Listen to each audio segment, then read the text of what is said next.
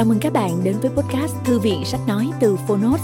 Ở podcast này, chúng tôi chia sẻ phần mở đầu và chương mục của những sách nói bán chạy thuộc nhiều lĩnh vực khác nhau được đội ngũ của Phonos chọn lọc.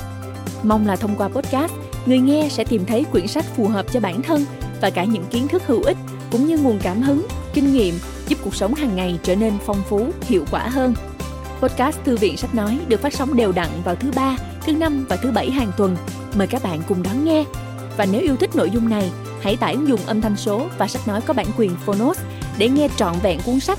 Ngoài ra, Phonos còn sở hữu hàng ngàn nội dung số hấp dẫn khác như tóm tắt sách, ebook, thiền, truyện ngủ, nhạc chủ đề vân vân. Hẹn gặp lại các bạn tại ứng dụng sách nói có bản quyền Phonos nhé. Còn bây giờ, hãy cùng lắng nghe cuốn sách của ngày hôm nay.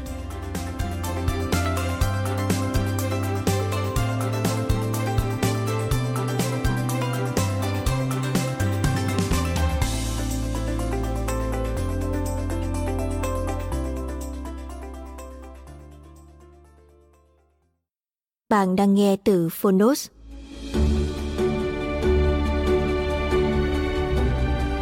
Nếu biết trăm năm là hữu hạn, Phạm Lữ Ân, Độc quyền tại Phonos Phương Nam Book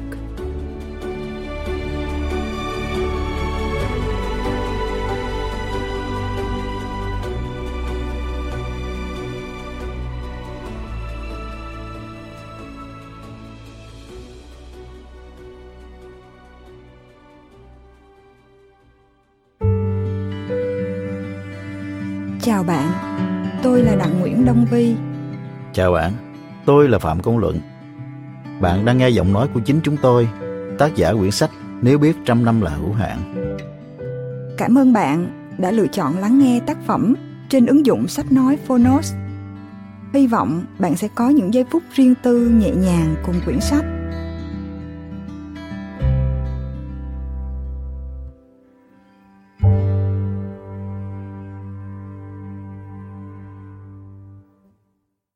Lời đề tặng Kính tặng ba mẹ vì đã luôn dạy chúng con sống chính trực và biết yêu thương. Tặng hai con Phạm Đăng Thuyên và Phạm Đăng Chương vì những tiếng cười và niềm hạnh phúc vô bờ mà các con mang đến cho ba mẹ mỗi ngày. Phạm Công Luận, Đặng Nguyễn Đông Vi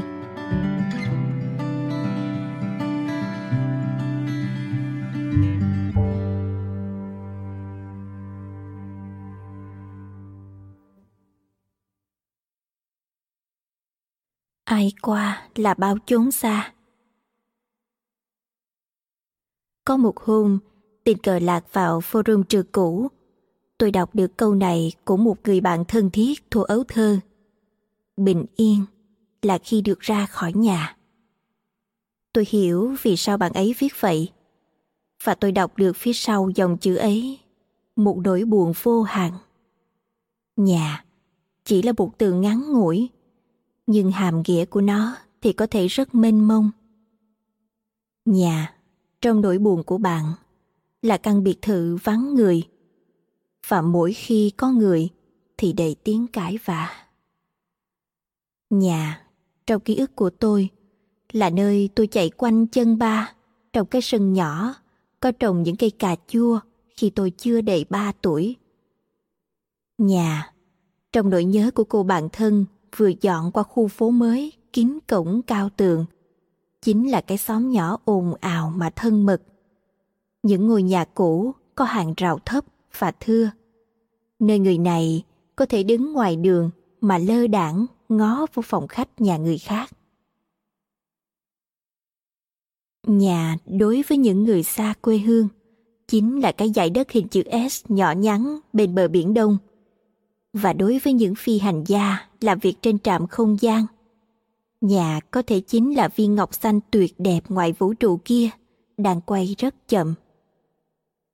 Nhà cũng có thể là tình yêu của một ai đó dành cho ta, là trái tim ấm áp của một ai đó, nơi mà ta luôn ao ước được chạy đến nấu mình để tìm lại sự bình yên. Nhà chỉ là một từ ngắn ngủi nó không đồng nghĩa với sự bình yên. Nhưng chúng ta vẫn luôn khao khát rằng nó gắn với sự bình yên.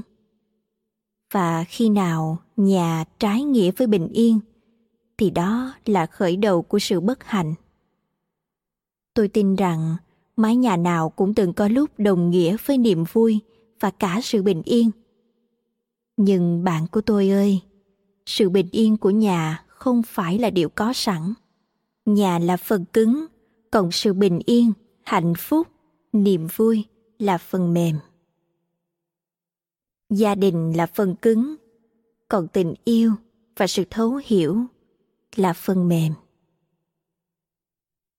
Vậy cho nên, sự bình yên là thứ phải được thiết lập và vì thế có thể tái thiết lập. Nếu ta là một phần của nhà, dù chỉ là một phần nhỏ nếu ta thật mong muốn mái nhà thân yêu của ta có được sự bình yên hay lại có nó một lần nữa, thì ta phải tham gia vào quá trình thiết lập đó. Bằng một nụ cười xoa dịu, bằng một câu nói vị tha, bằng sự thương yêu nhẫn nhịn, bằng trái tim sẵn sàng sẻ chia, bằng một cái nắm tay thấu hiểu, hay có thể bằng một giọt nước mắt dù thế nào, cũng không phải bằng sự buông xuôi. Để kéo những trái tim về gần với nhau, để biến nhà thành một nơi ta phải luyến tiếc khi rời xa và luôn mong mỏi quay về. Bạn của tôi ơi, tôi còn nhớ khi chúng ta còn nhỏ, cùng ngồi chung một chiếc ghế mây dưới tán mận trong vườn nhà. Mẹ của bạn đã hát cho chúng ta nghe câu hát này ai qua là bao chốn xa. Thấy đầu vui cho bằng mái nhà.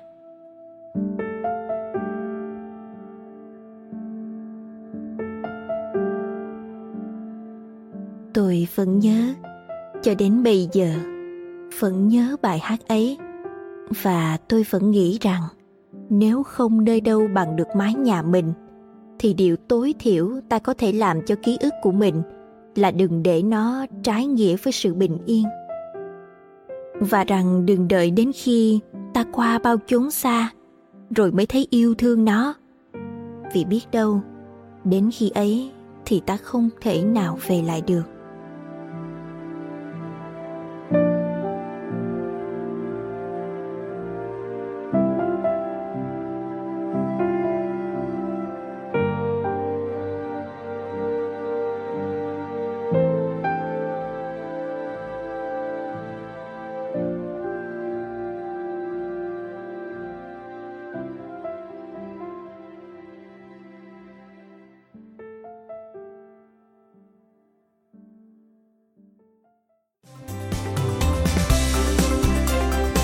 Cảm ơn các bạn đã lắng nghe podcast Thư viện Sách Nói.